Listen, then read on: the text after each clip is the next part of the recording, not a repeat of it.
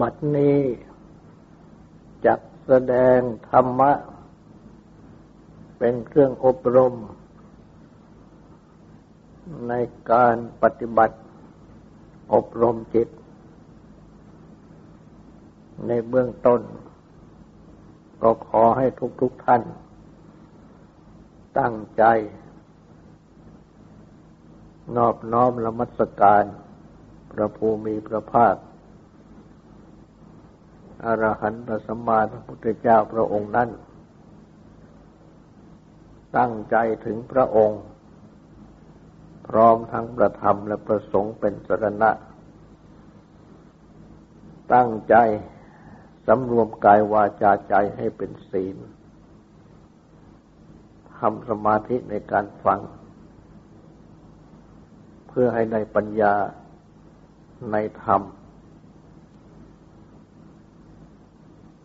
ปัญญาในธรรมนั้น ก็รวมเข้า ในญาณคือความอย่างรู้ ในอริยสัจทั้งสี่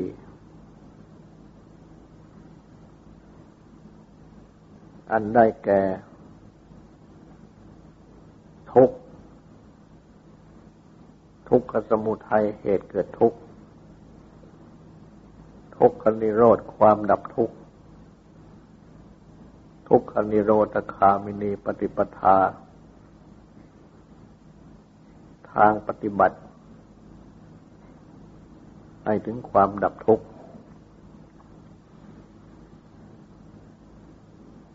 ได้แสดงทุกข์มาแล้ว ได้แสดงทุกขสมุทัยเหตุเกิดทุกข์มาส่วนหนึ่ง ซึ่ง พระพุทธเจ้า ได้ตรัสว่าตัณหา คือความริ้นรนทยานอยาก เป็นทุกขสมุทัยเหตุให้เกิดทุกข์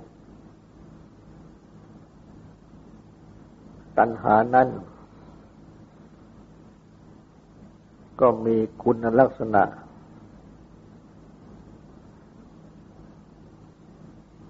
เป็นโปโนภวิกา เป็นไปเพื่อพบชาติใหม่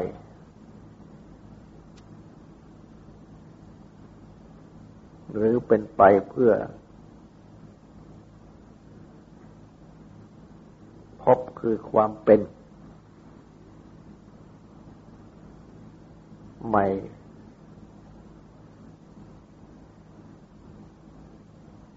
นันดิรากสหคตา เป็นไปกับด้วย นันทิ คือความเพลิน ราคะคือความติดใจ ยินดี ตัตระตัตราพินันดินี มีความเพลิดเพลินยิ่งขึ้น ในอารมณ์นั้น ๆ หรือในสิ่งนั้น ๆ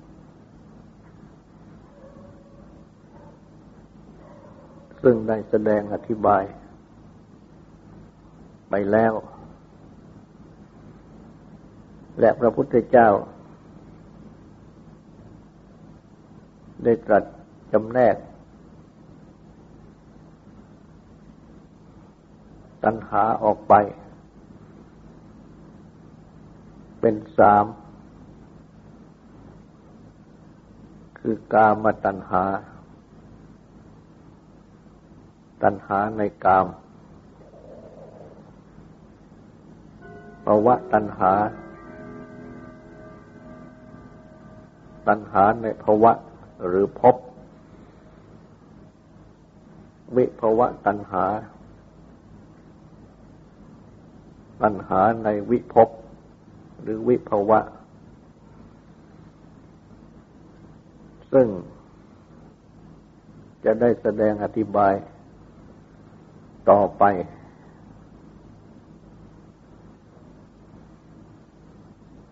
กามตัณหา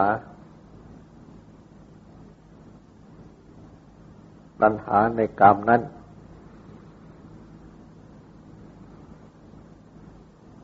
คำว่าตัณหา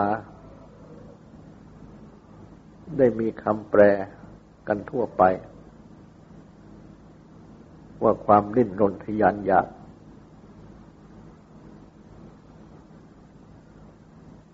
หรือความอยากที่ดิ้นรนไปของใจ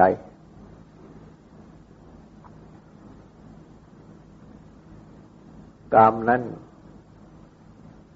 แปลว่าใคร มีสอง คือกิเลสกรรมกิเลสเป็นเหตุใคร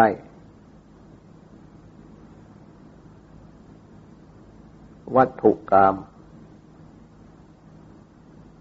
วัตถุหรือพัสดุ อันได้แก่สิ่ง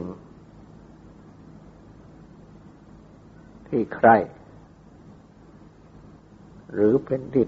หรือที่เป็นที่ตั้งแห่งความใคร่นั้นกิเลสกรรมกิเลสเป็นเหตุใครนั้น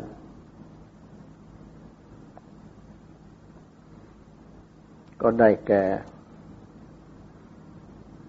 นันทิความเพลิน ราคะความติดใจยินดี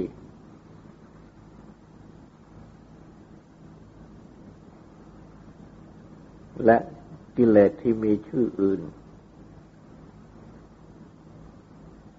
ซึ่งมีความหมาย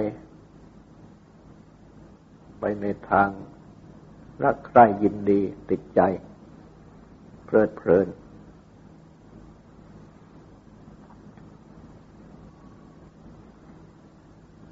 กิเลสกรรมนี้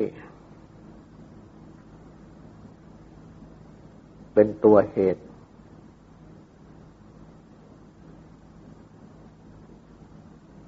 ที่มันเกิดขึ้น ในวัตถุหรือพัสดุ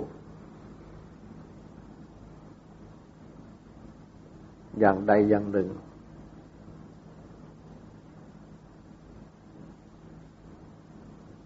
หรือใน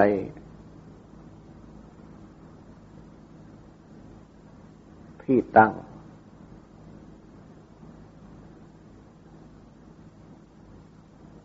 อย่างใดอย่างหนึ่ง แม้ว่า จะไม่เป็นวัตถุ เมื่อกล่าวโดยสรุป ก็บังเกิดขึ้น ในรูปบ้าง ในเสียงบ้าง ในกลิ่นบ้าง ในรสบ้าง ในผลทพะ คือสิ่งถูกต้องบ้าง ซึ่งเป็นวัตถุโดยตรง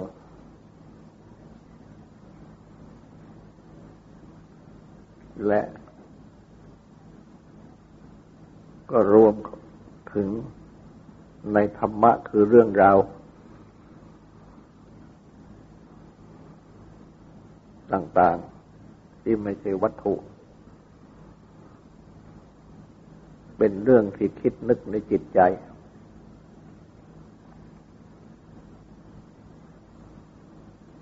จึงรวมเข้าเป็นหก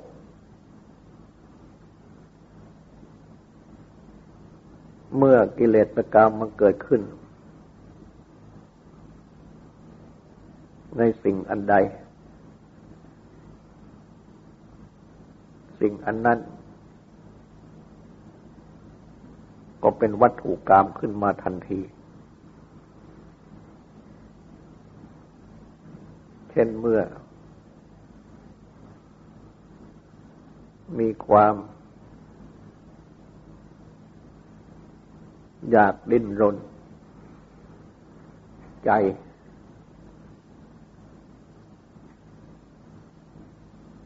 ไปในรูป รูปก็เป็นวัตถุกรรมขึ้นทันที ในเสียง ในกลิ่นในรส ในโผฏฐพะ สิ่งที่ถูกต้อง สิ่งเหล่านี้ก็เป็นวัตถุกรรมขึ้นทันทีถ้าหากว่า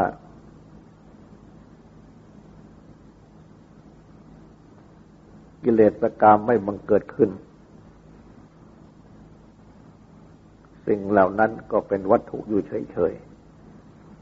ๆ ไม่เป็นกรรม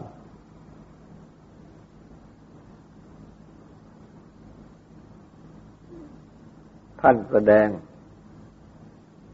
วัตถุกรรมไว้ โดยยกที่เป็นวัตถุขึ้น เป็นห้า คือรูปเสียงกลิ่นรสโผฏฐพะ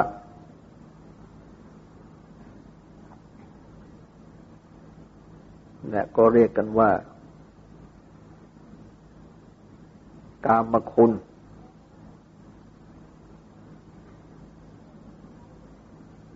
มีอย่างห้า คือว่าห้าอย่าง เรียกเป็นศัพท์ว่าเบญจวิทะกามคุณ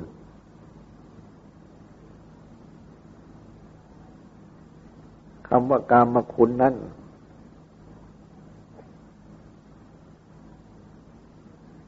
บางทีก็เรียกกันว่ากามคุณอารมณ์ อารมณ์ที่เป็นกามคุณ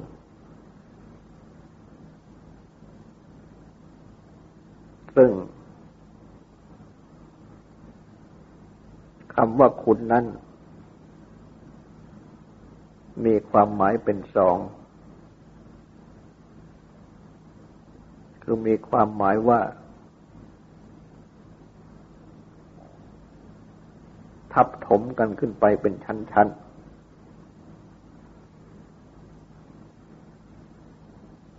ดังนี้ก็ได้ หมายถึงคำ หมายถึงเป็นคุณ ที่ตรงกันข้ามกับโทษ ก็ได้ และคำว่ากามคุณนั้น จึงหมายถึง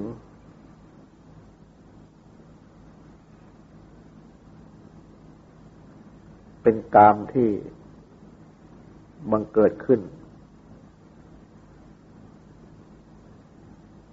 ทับถมซับซ้อนกันในจิตใจ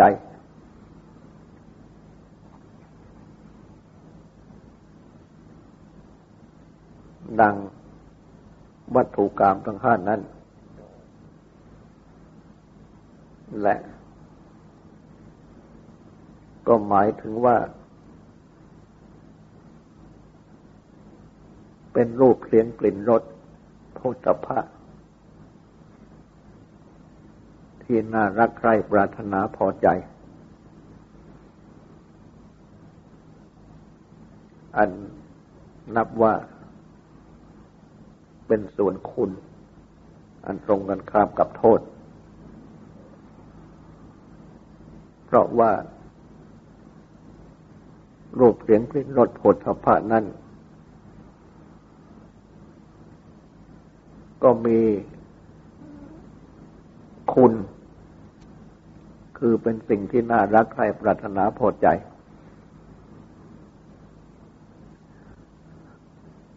จึงให้คุณ คือให้ความสุข ส่วนหนึ่ง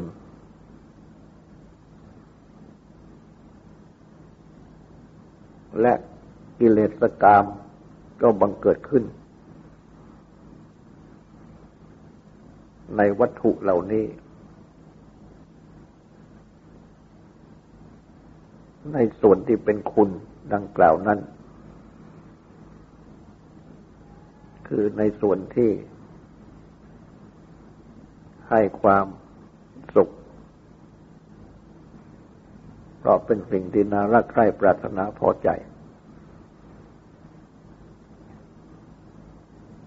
ถ้าหากว่า สิ่งเหล่านี้ ไม่มีคุณเสียเลยแล้วกิเลสกรรมก็ไม่บังเกิดขึ้น แต่ว่า ที่พระพุทธเจ้าตรัสโทษของกรรมก็เพราะว่า เป็นสิ่งที่ให้คุณน้อย แต่ว่ามีโทษมาก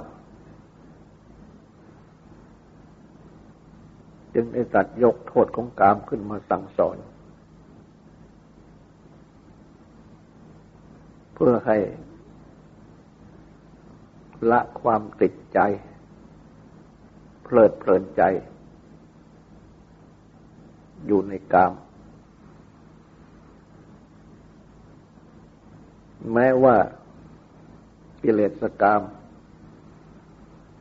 จะยกขึ้นแสดงที่เป็นวัตถุเพียงห้าข้อ แต่ข้อหกคือธรรมารมอารมณ์คือเรื่องราวทางจิตใจโดยตรง ก็ นับว่า เป็นกามด้วย คือนับเข้าในวัตถุกรรมนั้นด้วย เพราะว่า ทั้งรูป เสียงกลิ่นรสโผฏฐะทั้งธรรมารมณ์ก็เป็นที่ตั้งของกิเลสกรรม กิเลสกรรมย่อมบังเกิดขึ้นได้ ในทั้งหกข้อนี้ จึงสรุปเข้า ในวัตถุกรรมด้วยกัน แต่วัตรัสแสดงยก ขึ้นเพียงห้าข้อ ที่เป็นวัตถุโดยตรงก็ทำให้เข้าใจได้ง่าย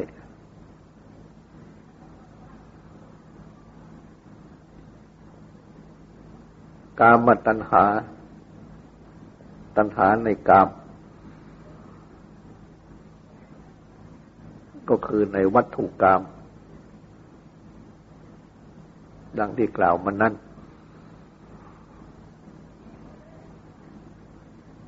ด้วยอำนาจของกิเลสกรรมกิเลสเป็นเหตุใคร ตัวตัณหานั่นเอง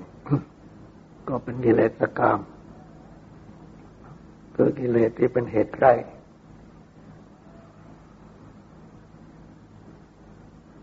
เพราะฉะนั้นคำว่ากามตัณหา จึงอธิบายว่า ตัณหาในวัตถุกรรมก็ทำให้เข้าใจในทันที เพราว่าตัณหา ตัณหาในภพอธิบายทั่วไป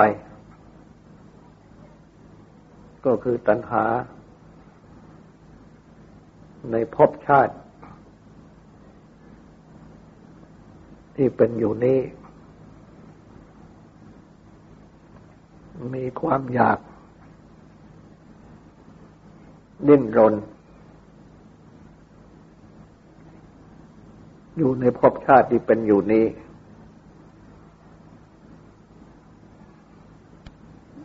ไม่อิ่ม ไม่เบื่อหน่าย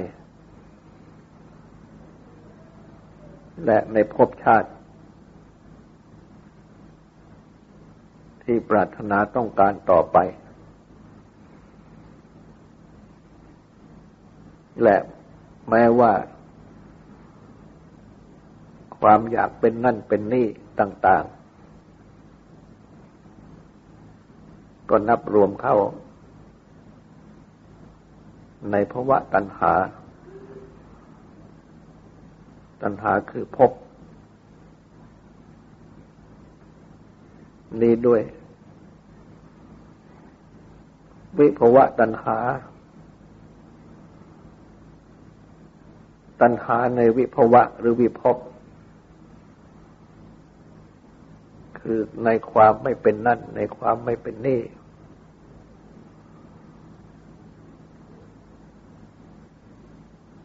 ดังเช่น ความรู้สึก อยากตาย เพ ราะความอึดอัดเบื่อหน่าย ในชีวิตหรือในชาติภพนี้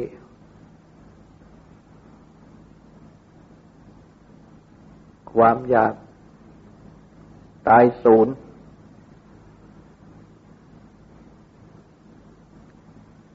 คือให้สิ้นสูญไปเลย ไม่ต้องเกิดอีก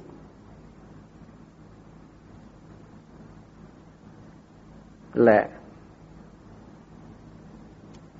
แม้ความอยากที่จะไม่เป็นนั่นเป็นนี่ เช่นอยากที่จะให้สิ่งที่เป็นอยู่ ซึ่งไม่เป็นที่ชอบใจพอใจ สิ้นไปหายไป หมดไป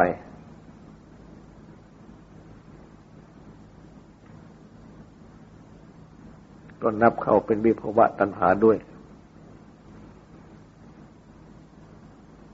เมื่อแสดงมาถึงข้อนี้ ก็ควรที่จะแสดงถึงมิจฉาทิฏฐิสองอย่าง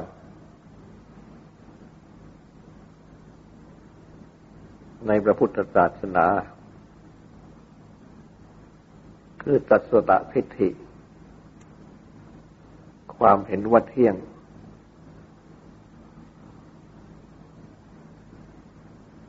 อุเฉททิฏฐิ ความเห็นว่าขาดศูนย์ตัสตทิฏฐิความเห็นว่าเที่ยงนั่นก็คือเห็นว่า ในปัจจุบัน มีอัตตาตัวตนและ เมื่อตายแล้ว อัตตาตัวตน นี้ก็ไม่เกิดต่อไป ไม่มีสิ้นสุด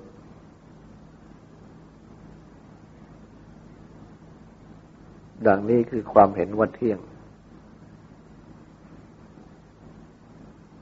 เป็นมิจฉาทิฏฐิอย่างหนึ่ง อุเฉททิฏฐิความเห็นว่าขาดศูนย์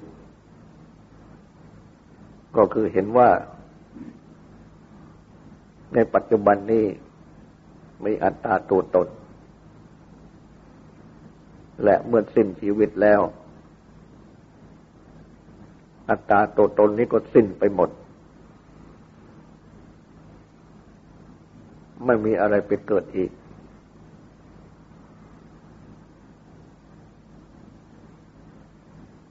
ฉะนั้นสัสตทิฏฐิจึงเรียกกันง่าย ๆว่าเห็นว่าตายเกิด คือเกิดร่ำไป ไม่มีสิ้นสุด อุเฉตทิฏฐิเห็นว่าตายศูนย์คือศูนย์สิ้นไป ไม่มีเกิดอีก ความเห็นทั้งสองอย่างนี้ เป็นมิจฉาทิฏฐิในพระพุทธศาสนา ฉะนั้น หากจะถามว่า พระพุทธศาสนาสอนอย่างไร ในเรื่องนี้ ก็ตอบได้ว่า พระพุทธศาสนานั้น สอนไว้ว่าเมื่อยังมีตัณหา ความดิ้นรนทยานอยาก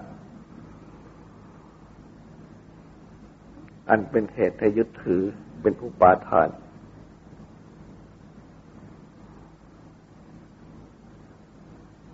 หากจะเรียกรวมกันว่า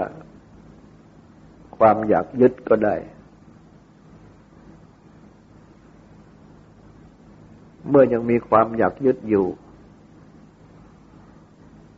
ก็ตายเกิด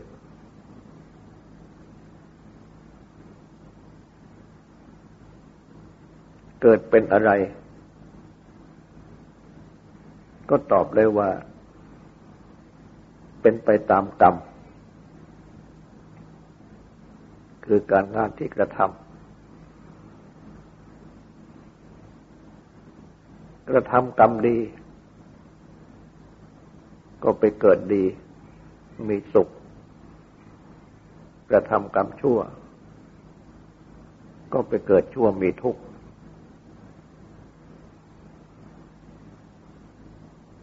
เป็นไปดังนี้ ตราบเท่าที่ ยังมีตัณหาอุปาทาน ความอยากยึดอยู่ จึงต้องเป็นทุกข์ร่ำไปก็ฉะนั้น ในหมวดทุกขสัจจะสภาพจริงคือทุกข์จึงได้ ตั้งตนว่า ชาติปิทุกขา แม้ความแม้ชาติคือความเกิดเป็นทุกข์ชราเป็นทุกขา ชราความแก่เป็นทุกข์มันนำไปทุกขัง ความตายเป็นทุกข์ดังนี้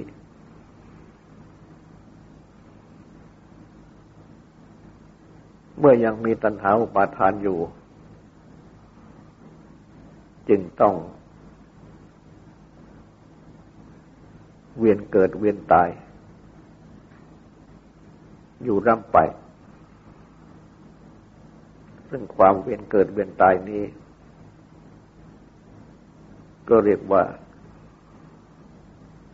วัตตะคือความวน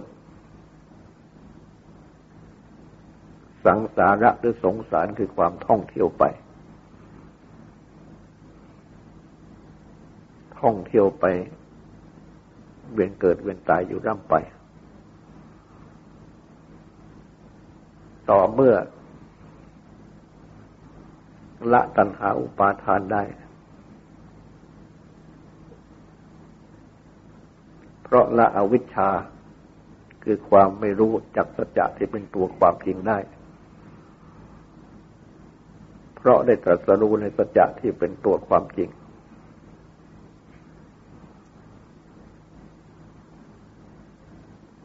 อันได้แก่อริยสัจทั้งสี่และท่านผู้ที่รัสรู้อริยสัจทั้งสี่นี้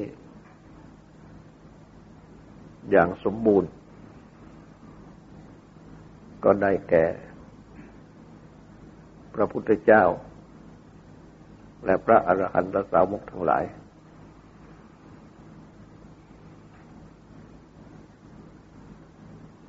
ละอวิชชาคือความไม่รู้จริง อันเป็นต้นเหตุของกิเลสทั้งหมด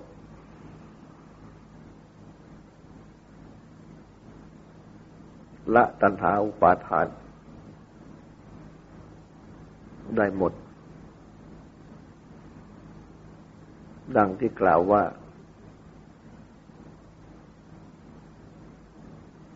ถอนตัณหาอุปาทานได้หมด พร้อมทั้งรากเง่า คืออวิชชา เมื่อเป็นดังนี้ ก็ เป็นผู้ไม่เกิดอีก ดังพระพุทธเจ้า และพระอรหันตสาวกทั้งหลาย เมื่อดับขันธปริธิพานแล้ว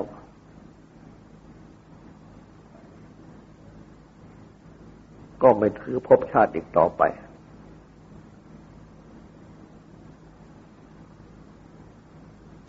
เพราะละตัณหาเสียได้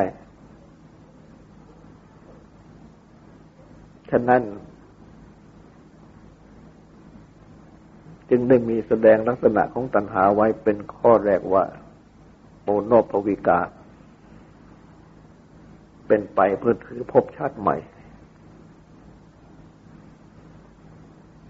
คือเมื่อยังมีตัณหาอยู่ ก็ถือภพชาติใหม่อยู่ร่ำไป ฉะนั้นเมื่อละตัณหาจะได้ ก็ละโกโนภวิกา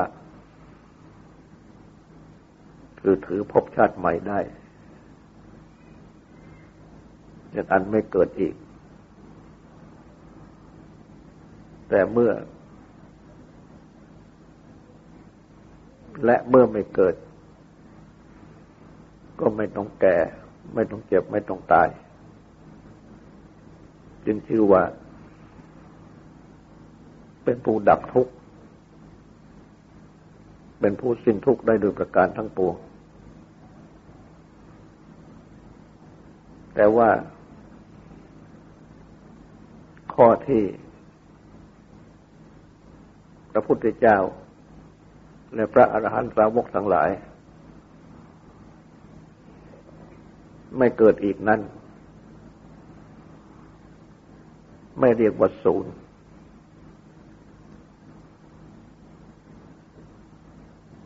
คือไม่เรียกว่าตายศูนย์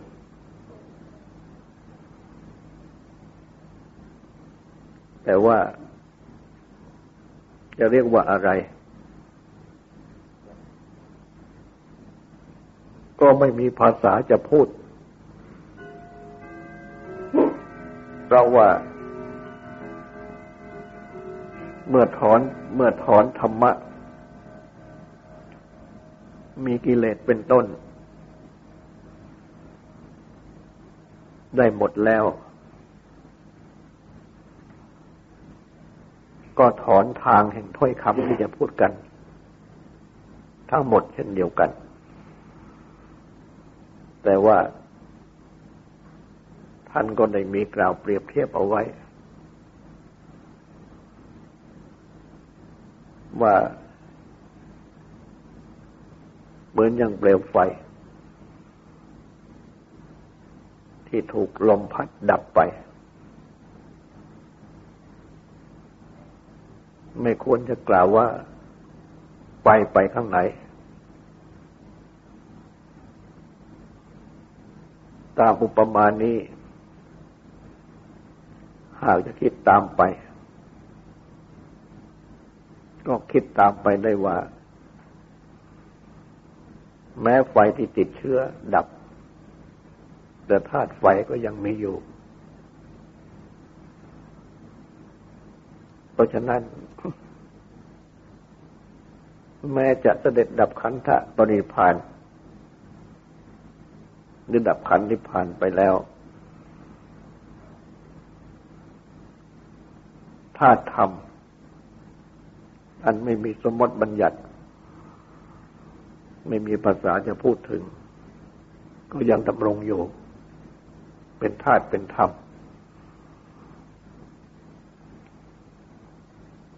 อันเป็นสิ่งที่ตั้งอยู่ ในข้อนี้ก็ได้มีพระพุทธบาสิตแสดงถึงลักษณะของธรรมะ หรือของธาตุแท้ ไว้ว่าธาตุนั้น ตั้งอยู่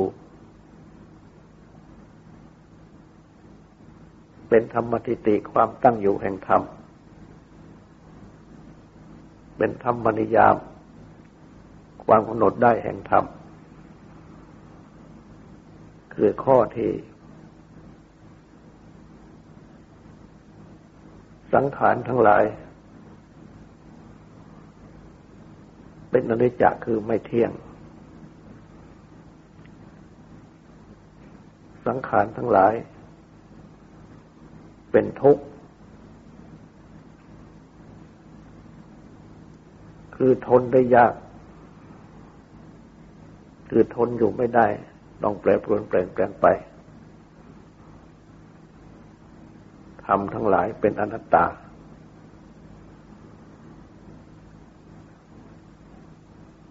ดังนั้นพุทธภาษิตที่ตรัสไว้ว่าพระเบสังขารา อนิจจา สังขาร ทั้งปวงไม่เที่ยงสเบสังขาราดุคา สังขารทั้งปวง เป็นทุกข์สเบธรรมานัตตาธรรมทั้งปวง คือทั้งสังขารทั้งวิสังขาร เป็นอนัตตา ไม่ใช่อัตตาตัวตนดังนี้ พระพุทธเจ้า จะทรงอุบัติขึ้น หรือไม่ทรงอุบัติขึ้นธาตุนั้นคงตั้งอยู่ เป็นธรรมติติ เป็นธรรมนิยามอย่างนี้ ทางพระพุทธศาสนา สดงไว้ดังนี้ เพราะฉะนั้น วิภวะตัณหา ตัณหาในวิภพคือความไม่เป็นนั่นเป็นนี่จึงเป็นความอยากยึดที่ผิด ไม่ถูกต้อง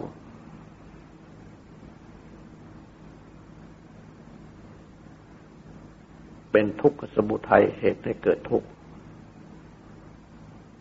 เช่นเดียวกับกามตัณหา และภาวะตัณหา ต่อไปนี้ก็ขอให้ตั้งใจฟังสวดและตั้งใจต่อความสงบสืบต่อไป